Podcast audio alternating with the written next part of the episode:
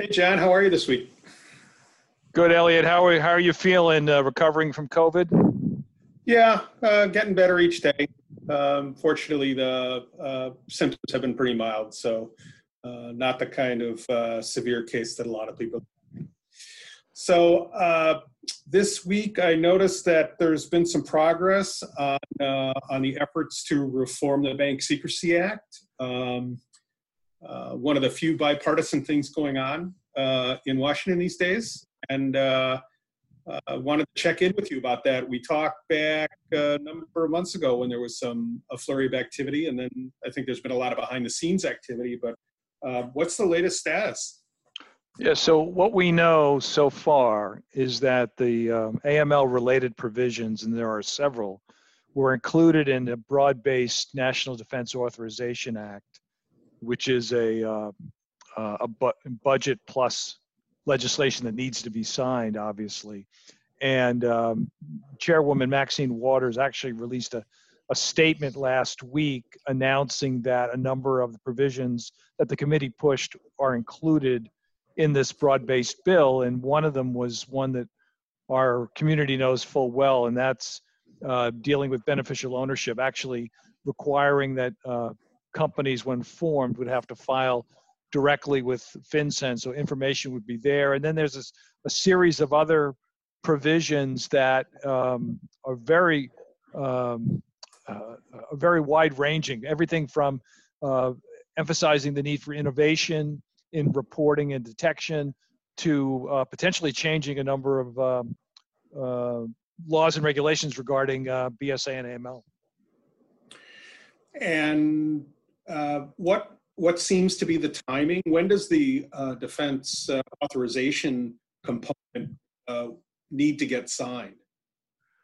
I'm not 100% sure, but uh, from what we hear from our sources is this could pass as early as next week. Uh, obviously, they're on the Thanksgiving break this week, so Congress is not in session. So they believe it'll be done by at least, if not the first full of the first week of December, December 4th, the following week. So it, in that window. So unless there's a provision or an attempt to veto this legislation, which seems highly unlikely, not for these reasons, but for any other reason, this will go into effect um, with a series of potential regulations and studies and strategies and things of that nature that I think we both know is probably the most uh, broad-based attempt to uh, improve the AML infrastructure, certainly since the Patriot Act. Right um, yeah, almost 20 years without, you know, major reform. we've certainly learned a lot in those 20 years, and it sounds from uh, some of the provisions you described and some of the things you and I have talked about in previous uh, weeks that uh, a lot of the learning is starting to come to bear. How it all plays out, how it interacts with the uh, with FinCEN's uh, advance notice of proposed rulemaking and a number of other initiatives that are all out in the constellation uh, will be very interesting, but it could make a, for a very, very interesting uh, spring and summer of 2021. Yeah, the one thing I would mention um, that's something that we feel pretty passionate about, we've done programming on, is it would, for the first time, include sellers of cultural artifacts under the Bank Secrecy Act. So there would be a notice of proposed rulemaking and a, and a public transparent process to comment on that.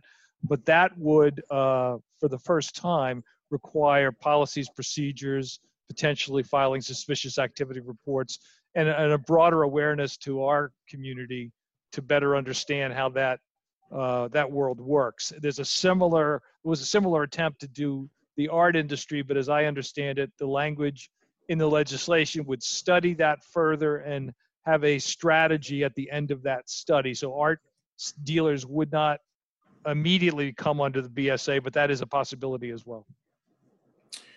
Well, John, um, we've been waiting a long time for this. I know you've been working on this uh, for years and years and years. So um, it'll be interesting to see what happens after the holiday. Right. So have a great Thanksgiving. Hope you feel better. And everybody out there, stay safe, and we will catch up with you again next week. Okay, John. Have a great Thanksgiving.